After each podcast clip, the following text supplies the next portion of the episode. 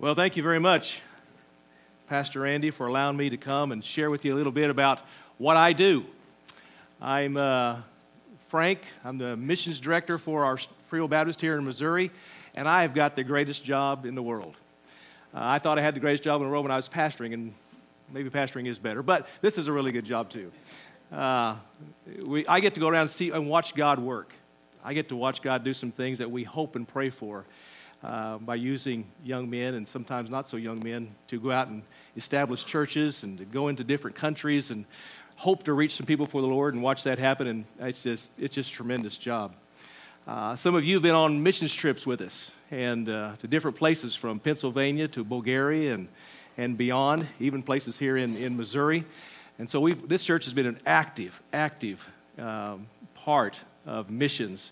And we're so tickled to be a part of that uh, again this morning. I want to just say that I'm humbled as well. Um, I'm always amazed when I get to stand before a church that God is using me to stand before a church. Um, I, am I'm, I'm a nobody. I didn't, nothing special about me, but about, uh, gosh, I lost track now. Way back in the 1900s, I, uh, I came to know the Lord in a Free Will Baptist church. And and I told him then, I said, I'll do whatever you want me to do. I just don't want to guess at it. I need to know exactly what that is, and, and I'll do it. Not realizing that when you make promises with God, He will keep them. And, uh, uh, and so here I am today uh, doing so many different things. Appreciate it. I, I'm going to spend some time talking to you about what we do and what God is doing in our church planting efforts. All, all of these that I'm going to talk about today is supported through the Show Me Plan. It's a plan we put together in Missouri to help our church planters get to the field faster and stay there longer. Because we were seeing a trend in which they would spend two, sometimes three years raising their funds, then go out to the field to work, whether it be in, in Spain or whether it be in Missouri. And then as the income or their fundraising declined, then they'd have to come off the field for another year or so, re raise funds, and go back. So we said, there's got to be a better way. So we came up with the Show Me plan that as we work together to give monthly or even annually, uh, knowing that we have some funds that we can set aside and say, okay, we have got this much to help you in your fundraising effort to go and to stay. And it has been a tremendous help. We set goals every year, what we need to have to help our, our, our church planters, uh, because we also we supply funds for those that are going internationally, nationally, and as well as our, in our state. And they are so appreciative of it because we have something that helps. Our, our goal is to reach, is to try and raise $360,000 a year. That's a lot. But that does not fully support anybody. If we were to fully support the, the pictures you're going to see on here today, we would have to raise like $2 million a year. Uh, not only for salary needs, but ministry needs, uh, for running a church and all the church needs that take place and all those things. But this is a tremendous help. And as we work together to do that, prayer support, financial support, it makes it so much better, and we get to do more of what I'm going to talk to you about this morning. I'll talk to you about that, and then we'll open up God's Word and look at it. The next slide is going to show you who is supported uh, by the Show Me Plan. We have all these different pictures from Pennsylvania, which is in the top uh, left hand corner there with the Alvises, to Osage Beach, which is in the bottom right hand corner with David and Kathy Belts all kinds of things that are taking place. Uh, I want to share with you just a couple of stories, just to kind of give you some background. Well, let me, let me do another one here real quick. In the middle, in the middle of the picture, uh, the older couple, he's got on looks like a pink shirt, and she's got something red there. Those are the McDonald's. They're in Tokyo, Japan. Their main outreach for the year is a gospel choir, black gospel choir, where they, they, the Japanese people come in and they learn singing these black gospel songs. And that's what they call it. I'm not trying to be racist, that's what they call it. Um, and they love it. But you have got to go on YouTube and watch Japanese people singing black gospel. It is, it is awesome. But in the meantime, what they're singing it in English. And so they have to teach them what they're singing about. And so it has been a tremendous outreach for them. And so we just, just love that. But next to them the younger couple is the Provos. Now, how many of you know who the Provos are? Yes, a good number of you. Those of you who do not, they are a couple out of Missouri. Uh, he grew up in Missouri, Fredericktown area, and uh, is gone to Bulgaria in Shumen. Uh, Debbie and I have been there four times, three times, and uh, we've taken different, different uh, groups up there uh, to be a part of it. Love it. But let me share with you one story.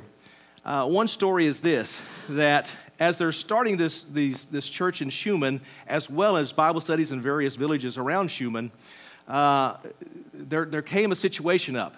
And that is the orphanages there, they don't really, well, it's just different. When you're 18, you're out.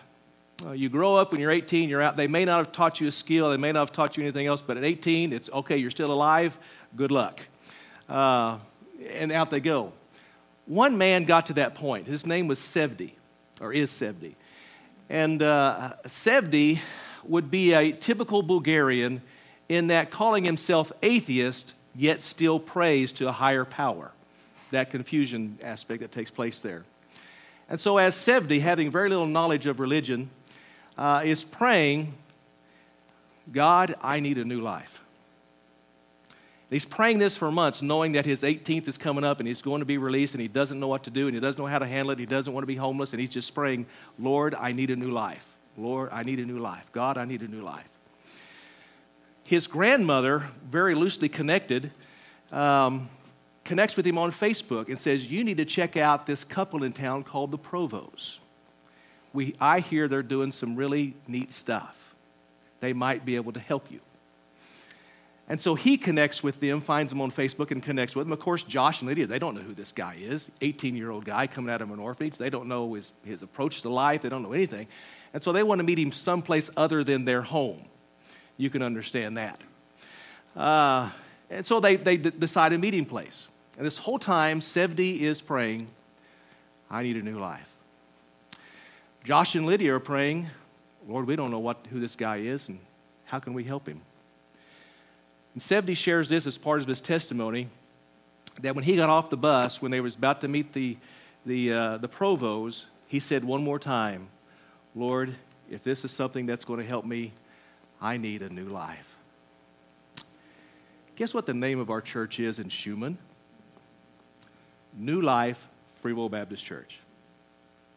That's just cool. And so Sevdi catches on to that and he goes, This must be, God must be real. So he begins to talk with Josh, and they have Bible studies, one on one Bible studies, and talking and sharing. And over weeks of this, he comes to find that there is one true God, there is one Savior, there is one path that leads to eternal life, and that's through Jesus Christ. And today, Sevdi has never missed a service. He is constantly here. He goes with Josh to the villages to set up these Bible studies. And now, after about a year, however long it's been, he is now starting to lead his own Bible study. Isn't that awesome? That is one of many stories of what we do when we send somebody to a place like that. I Also, want to share with you a story about at the bottom central two couples. Uh, it, it's, it's, our, it's our couple in, in Rolla. You see the black and white picture, black and white picture that's next to them. That is the state restart, where we go into a church and we restart churches because it's gotten so low they just simply can't tear, take care of themselves. And so they ask us to come in and refurbish everything and start over, which we do. One thing we noticed in Rolla is that Rolla has a lot of international people. It is the most unique, unique city in our country. There are other cities that have a lot of international students but, and, and, international families, but they typically would group in this section of the city might be Ukrainian, and this group over here would be Chinese, and so forth and so on, where Rolla only has one Walmart. There's no grouping around, everybody's mixed together. And so we begin to, I begin to call around to the churches and ask them, Are you reaching any of these other different nationalities that are represented in Rolla? And they said, Well, they're welcome to come, but we don't have anything specific uh, for them. So we decided we would make something specific for them. And I have lost track of how many different countries are represented in our church in Rolla right now. Too many to, to keep track of. Those who are out of Islam are attending our church there in Rolla. Those that are out of countries that in which Christianity is illegal, like China, are attending our church uh, in, in Rolla. I'll tell you one uh, young man named Henry in our church there in Rolla. Henry's from northern China. And uh, before he came to the U.S. to go to the university there in Rolla, he visited a, a secret church, attended a service, a Bible study there. And he saw this and he heard the words and he came together and said, You know, I need to, uh, I need to check this out more when I get to the States. And so he did. He came to Rolla, and, and our guys are on campus all the time, at least twice a week, sometimes three or four. And so the Mosaic Church is very well known amongst the internationals there in, in Rolla. He said, I'm going to go check that church out. So he does. Now, Henry is his American name. I use that because I can't say however he says his real name. But uh, um, so he comes, and Farron just happens to be teaching on the basics on who is God, who is Jesus, what is the Word, what, you know, all these kind of things.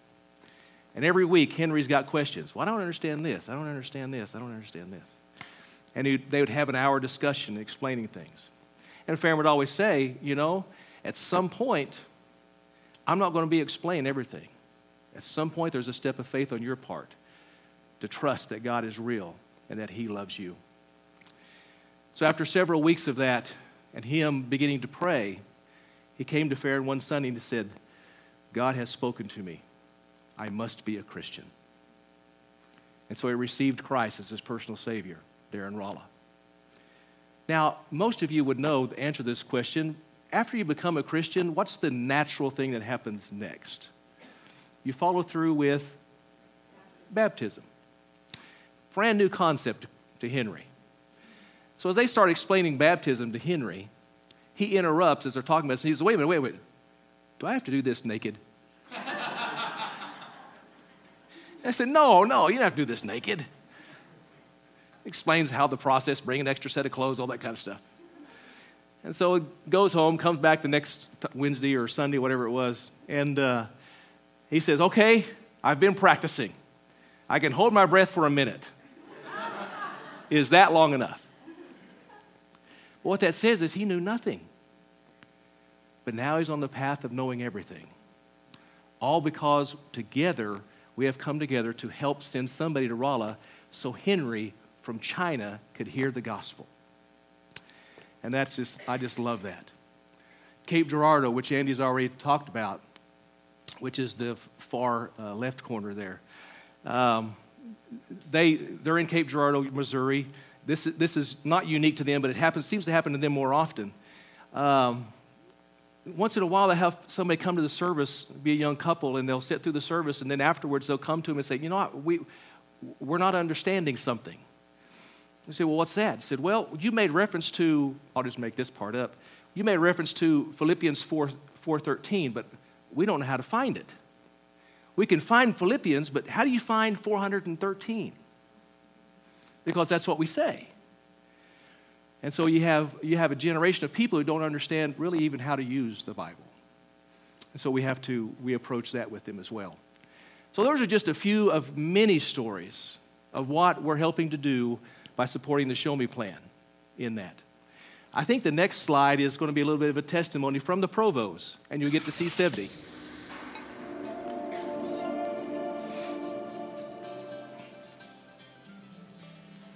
Hey Missouri, I am Josh Provo, and this is my good buddy Sevdi. Hey Missouri. And we want to tell you a little bit about what God is doing in Shumen through Missouri Free Baptist Missions. So our family moved to Shumen back in June of 2018 and began praying for creative opportunities to share the gospel with people in the city and the surrounding villages. Most Bulgarians are very skeptical of anyone who starts to talk about Jesus, and so we often need to show the love of Christ with our hands before we can share the love of Christ with our mouths. And God has given us some amazing opportunities, and several of those opportunities have involved the state of Missouri. In the past 12 months, we have had three different teams come from the states. The first team gave out 300 Christmas presents from Operation Christmas Child in 10 villages around Shumen. The next two teams served in three different villages. They did huge service projects, and in the end, we shared the we shared the gospel and gave out in total over 100 Bibles. Our God is doing great things, and one thing that we are really excited about is that this upcoming year, our new church in Shumen, including Sevdi, will be involved in taking over some of the ministries that last year we relied on teams from the states to handle. We are so thankful for the Show Me Plan. So, what does it mean for our family to be a part of the Show Me Plan? It means that while we are here in Shumen, we don't have to constantly worry about whether or not our account is going to dip into the red. We're able to be here and serve and share the gospel. And also being a part of the Show Me Plan, we know that the state office is regularly sending out updates so that you know how to most effectively pray for the church planting work going on here. So the big question is, how can you be a part of what the Show Me Plan is doing in Bulgaria and around the world? The best way to take part is by adopting a share in the Show Me Plan. One share is $25 a month or $300 annually. And when you give, when you adopt a share of the Show Me Plan, you're not just supporting our family, you're supporting families in Missouri that are planting churches, in other states, and around the world. What an amazing way to take part in missions. So, how can you give? You can write a check and put it in your church offering plate. You can go to momissions.com and give with your credit card, or you can sign up for direct withdrawal from your bank account. We simply cannot wait to see how God uses Missouri and Shumen in 2020. Bye, guys. Thanks. Bye. Yeah, they're, they're a good couple. Go ahead and go to the next slide there, guys. So that, that kind of repeats what he's already told you how to support the Show Me plan. Uh, but I also have to give you greetings because they've asked me to do that, to give you greetings from Troy, Missouri, our sixth state church plant to go self supporting by funds from the Show Me plan. Also from Cabool, Missouri, a restart we did there. Uh, that when, the, when they, the church closed and we closed it and started over, uh, and the, the eight adults that they had and six kids that they had want to say thank you because now they're running well over 140. In fact, they, they have more people than chairs, and there's people usually standing against the back wall uh, there in Cabool. They also have a, a, an outreach program for addiction there. And I, they actually had another church about a half a block away from them that closed from a different denomination, and they gave them their building for their outreach uh, program. All started because we worked together to do a restart there in, in Cabool. And just constantly to, want to say thanks from Nate Alton in Pennsylvania. We took a mission trip there. Same story there. Two families went there to start a church, and then eight years later, they're now running about 150 in two services and just praising God for what He is doing there uh, in Greensburg, Pennsylvania. So just, it's not just about what is happening now, it's what's happened in the past and what's going to happen in the future uh, with, with what God is doing. We're so excited about what God is doing. Hope that you'll be a part of it. Uh, if not, we completely understand, but I want to give you the opportunity, as we've explained this morning, to do that. All right, uh, next slide, guys. Let's get open our Bibles. I want to share with you four things in God's Word uh, fairly quickly here uh, to, uh, to let us know how this all can tie together. This, this message came together uh, quite oddly, actually, because I, I, began to think in terms of, of, about a high school friend that I had. Uh, Debbie and I went to the same high school, voted favorite senior couple, and, and graduated there. And I'm so appreciative of her. She's always been by my side, always been very supportive for anything that I'm doing, even something as, as crazy as this, rides with me uh, just about everywhere. Mom went with me yesterday to uh, Park Hills area to do some missions promoting and excited for her being with us as well. But the young man that I was talking about, well, he's a year older than I am, uh, in high school, uh, he found that he had a strange talent. At that time, way back in the 1900s, he could write his name backwards in cursive, and it looked perfect. Then he saw that he could do that with both hands. He could write his name regularly, and he could start at the end and write it this way. And we're all going, this dude is weird. Then he found he could do it mirrored. He could write it in such a way that you, when you stuck it up to a mirror, it looked normal. Of course, this is back in the, I don't even say, way back then. And, uh, and people just not used to things like that. And people, rumors were going around that he was on drugs.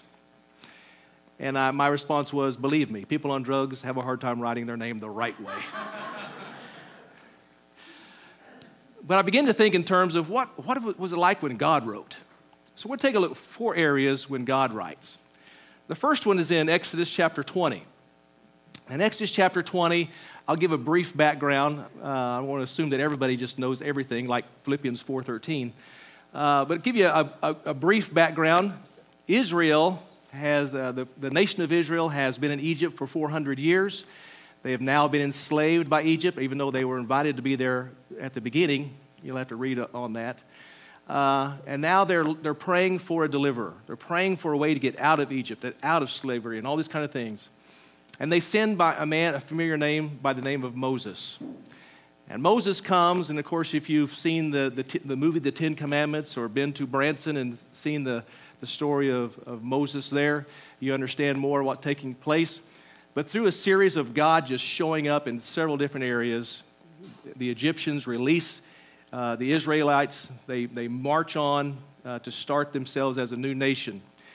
But in the process of that, when you get to Exodus chapter 20, they come to a particular mountain that God directs them to. And uh, because He is going to deliver to them His law, the Word of God. Now, you read here, it's kind of interesting. And I can remember as a young Christian at age about 23, reading the Bible for the first time, coming to places like this and thinking, why? So here's what it says Exodus chapter 20, starting in verse 18. Now all the people witnessed the thunderings, the lightning flashes, the sound of the trumpet, the, the mountain smoking, and the people saw it. They trembled stood afar off. And they said to Moses, You speak with us, and we will hear. But let not God speak with us, lest we die. In verse 20, and Moses said to the people, Do not fear, God has come to, to test you, that his fear may be before you, so that you may not sin. So the people stood afar off but Moses drew near the thick darkness where he's at. So you've got this scenario where you've got the mountain of God quaking, shaking, earthquakes, lightning, smoke, all this stuff taking back. And there's the people of Israel saying, okay, you go ahead, Moses. Go on up there to the mountain. We're going to stand over here. Which I don't blame them. That's what take. But my, in my mind, I'm thinking, why all the drama? Why all this stuff taking place? Just write it out, hand it to them, move on. But you got all this stuff taking place. Then I remembered something my daughters. Those of you who have children, uh, have had children, you'll remember this scenario. You remember when you ask your kids, okay, honey, I want you to go clean your room. You leave it at that and you walk off. How many of you know that room is not going to get cleaned? Right? But I found that if I pick up a fly swatter wave it around a little bit. Say, I want that room cleaned. And I'm going to be there in an hour to check it out. Better chance? That's what's happening here. God is saying, This is my law. Take it serious. I want to show you that how serious I am about this by all this dramatic scene taking place. I don't want you to see this as some flippant thing. If you got time, whatever it is, it's my law, it's the direction. This is life and death. We know God's law is important. Amen? Amen? We know it is. It is so vital. Now, now let me be a little personal here. We know God's word is important. We know it is vital. But do we really apply it like we should? I'm going to uh, talk about myself only. Sometimes I don't. Because remember what the Ten Commandments say? Honor the Lord our God as the only thing out there. Well, I don't have a problem with that. But then it also says, remember the Sabbath day and keep it holy. I'm not so good at that one.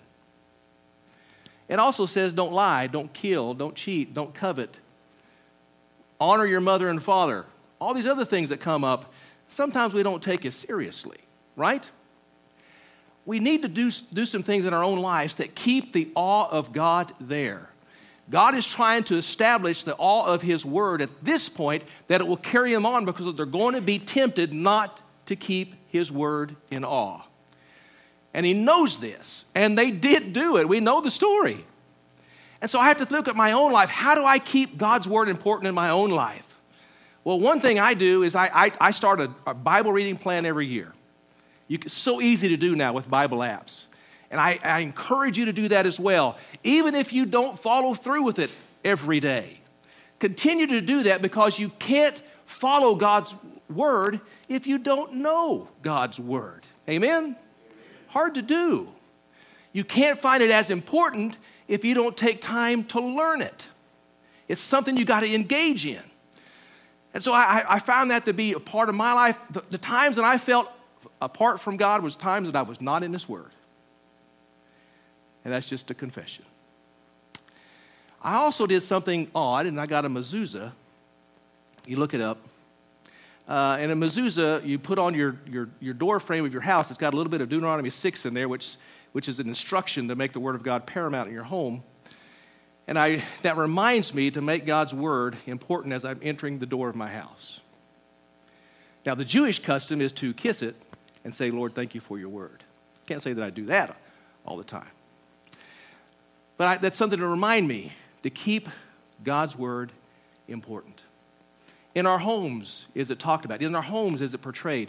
It's not hard to go into anybody's house and figure out what they're all about. I bet there's a whole lot of Chiefs fans right now, right?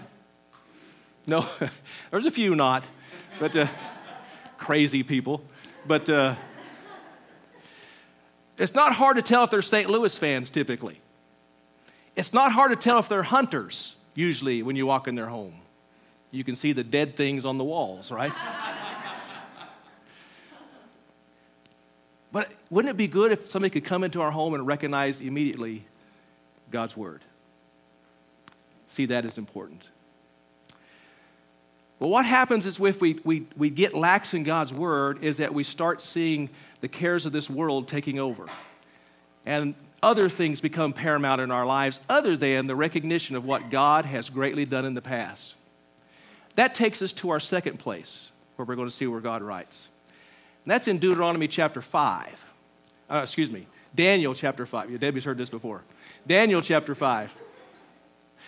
Daniel chapter 5, where the situation there is, is that you've had Israel, they forgot the awe of God. They forgot the awe of His word. They, they forgot that He absolutely means it. They forgot the earthquakes, the lightnings, the flashings, all that kind of stuff.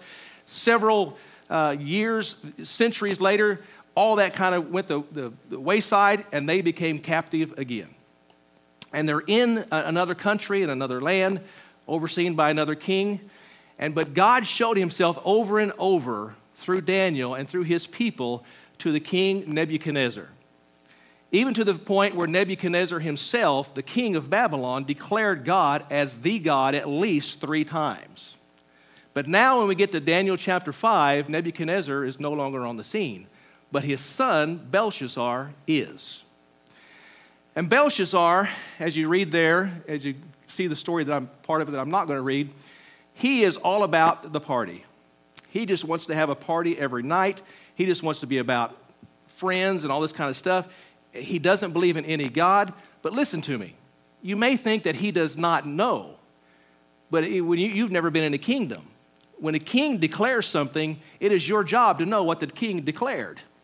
He knows about all this stuff. But in the midst of all this, he declares it's getting boring. This partying stuff is getting boring. We need to step it up a notch, which is always the case.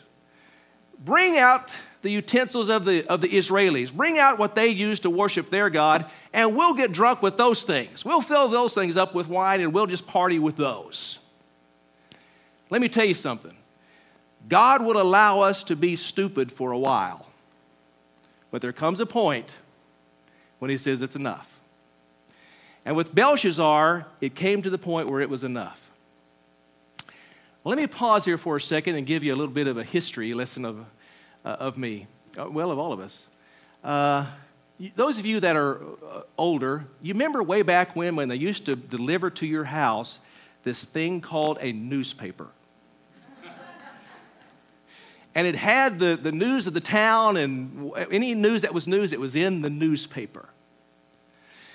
Well, uh, uh the with us, the two days of the week that was great for the newspaper was Sunday because you had all the, the sales and coupons and all that kind of stuff came in on Sunday, and the cartoons were in color on Sunday.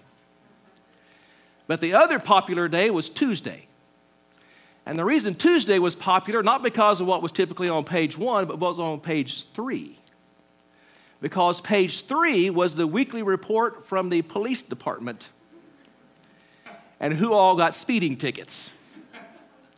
And so everybody looked there and then called everybody on there. Ah, see you got your name in the paper. Judgment uh, is not always fun. Belshazzar finds that out here. As he says, bring all those utensils out. We're going to have a good time with them. We're going to party with them. We're going to, we're going to you know, rub our nose at, at that God. Then all of a sudden, a hand appears on the wall and writes. It says that Belshazzar is so scared his knee is actually knocked together. I, I, would, I would be there. But it writes words on the wall and they don't know what the words mean.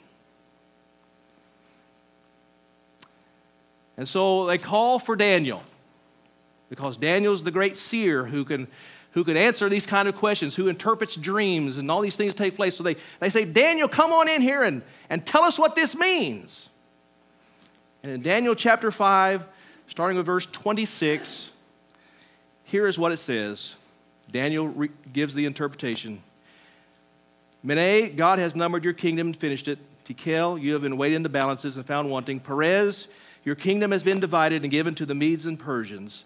And as you continue reading, you'll find that that night Belshazzar died, and that is exactly what took place. Judgment had come because of the loss of the awe of God on Israel.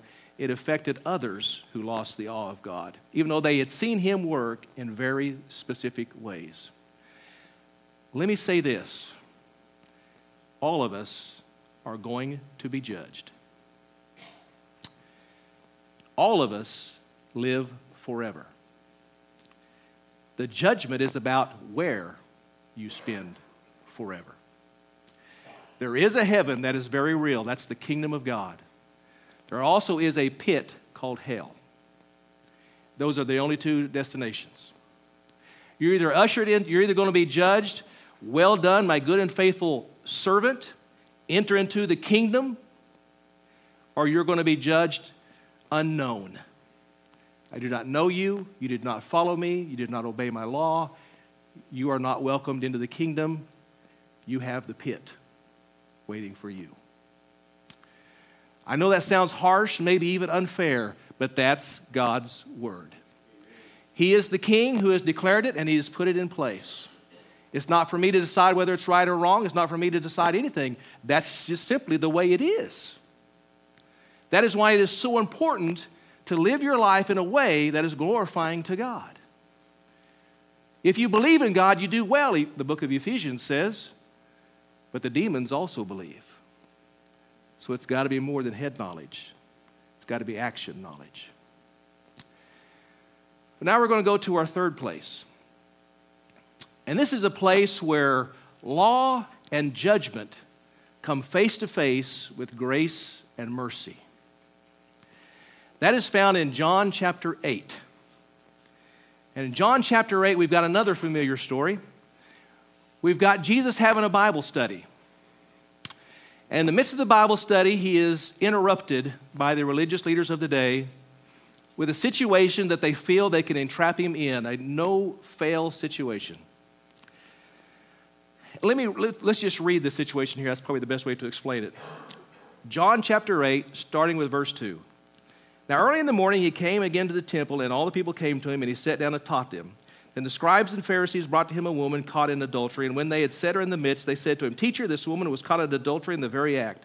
Now, Moses in the law commanded that such should be stoned, but what do you say? Verse 6 They said to him, testing him, that he might have something of which to accuse him, Jesus. But Jesus stooped down, wrote on the ground with his finger, as though he did not hear. But they continued, ask, they continued asking him.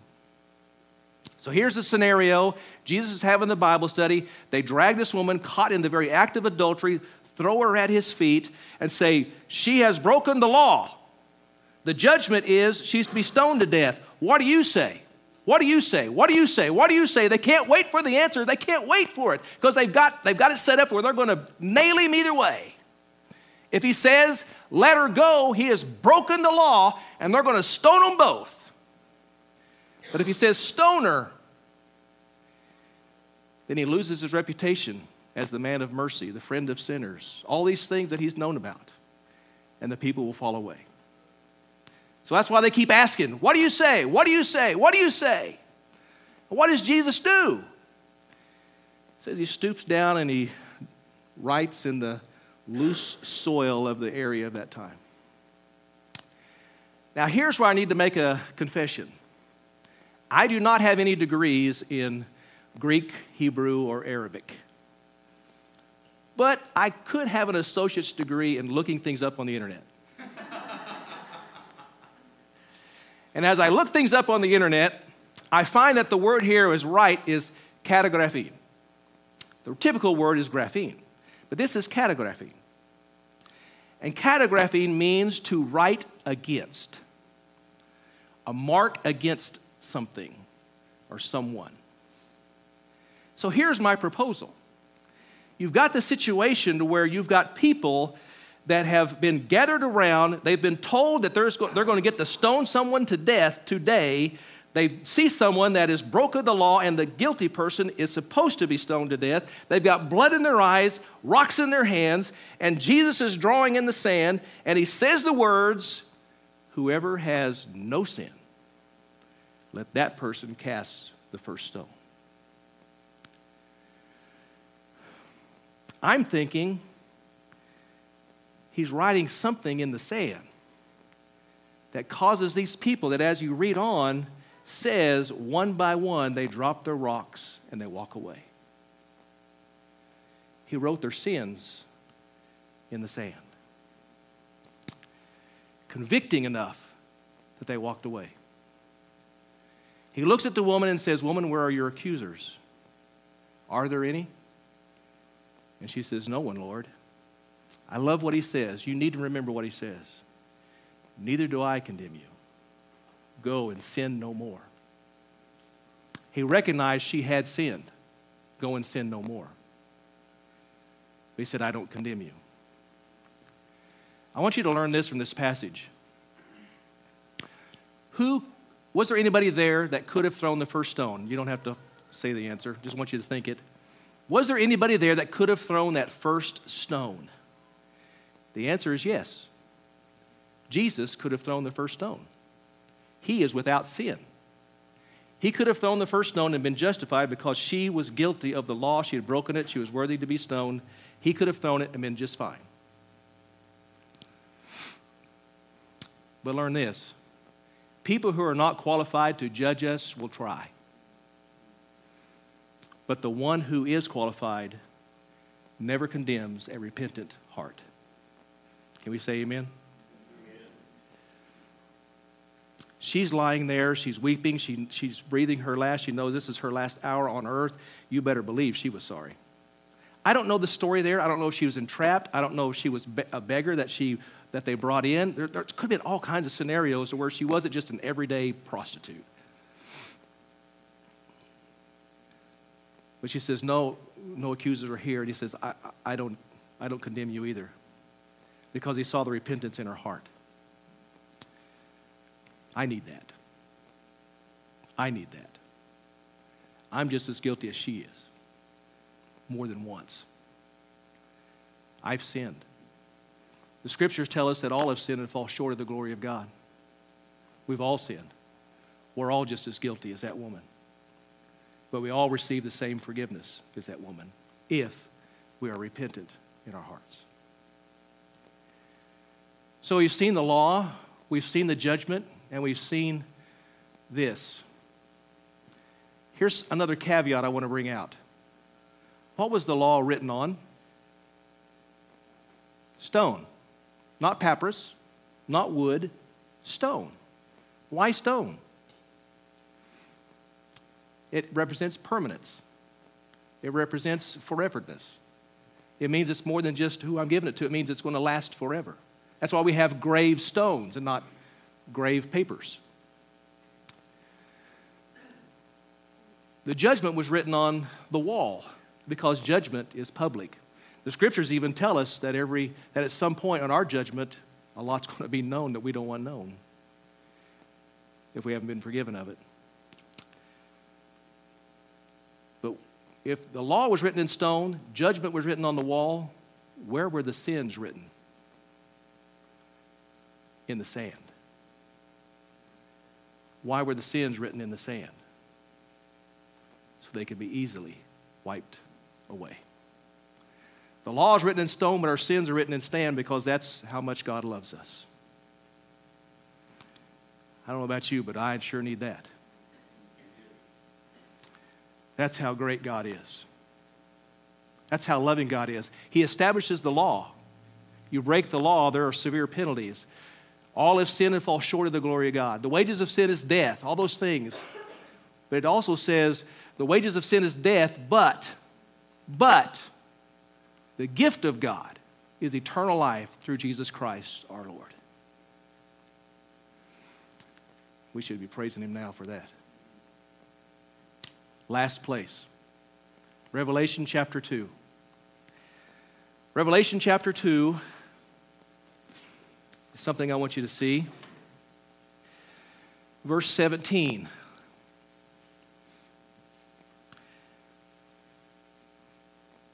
This is where God is going to write.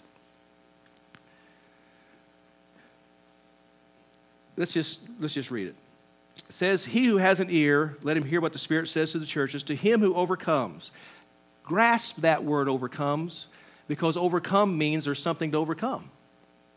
Means there's going to be hardship, there's going to be difficulties, there's going to be decisions, there's going to be all those things in life that you have to get through and get through with your eyes on the Lord. To him who overcomes, I will give some of the hidden manna to eat, and I will give him a white stone, and on that stone a new name written, which no one ex- knows except him who receives it.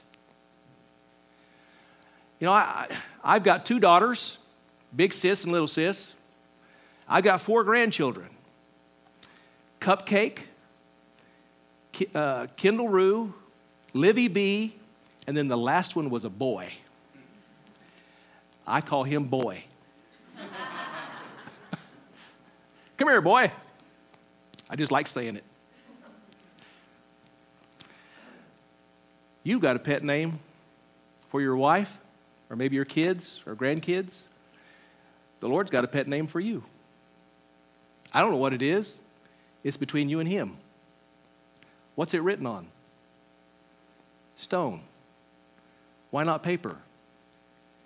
he purposely says, I'm going to give you a white stone with a nickname, pet name between you and me that you and I are going to share. And when I talk to you, I'm going to say, hey, buddy. Hey, Henri. Whatever it is. Let's talk. These are the four things that we desperately want to get across to as many people as we can in Missouri, in our nation, and around the world. We want to get across to as many as possible that God's word is vital. We want to get across that judgment is sure, it's going to happen. We want to show them that God's grace is truly amazing. And we also want to tell them that He loves them so much that He's got a pet name for them in heaven waiting on them. If we can get those four things known to more people, how does that change the kingdom of God in the future? Increased involvement, increased connection, and more people miss the pit. That's what it's all about. But we can talk about missions to other places all we want to. I don't want you to miss it either. I know a lot of you folks, uh, we go to this church, but I don't know everybody. So I want to invite you as the band comes up. I want you to understand that God's word is vital. I want you to know that judgment is sure. I want you to know that God's grace is amazing. And I want you to know that as we're talking about people in other places, we're talking about people right here as well. And we want you to get that pet name from Jesus. The way you do that is by truly giving your life over to the King who is in charge of the kingdom. He's going to give you His word that you will try to follow the best you can. You will believe in your heart that Jesus is the Son of God, the only Son of God, and He is the only Savior for my sins, the only one that redeems me back to the King. And I promise to live my life this way under the kingdom rules. If you've not done that, today's the day to do that. Today's the day of salvation. Don't gamble another day off. It's not my decision, it's yours. But I'll ask Pastor Andy to come up. And finish this out.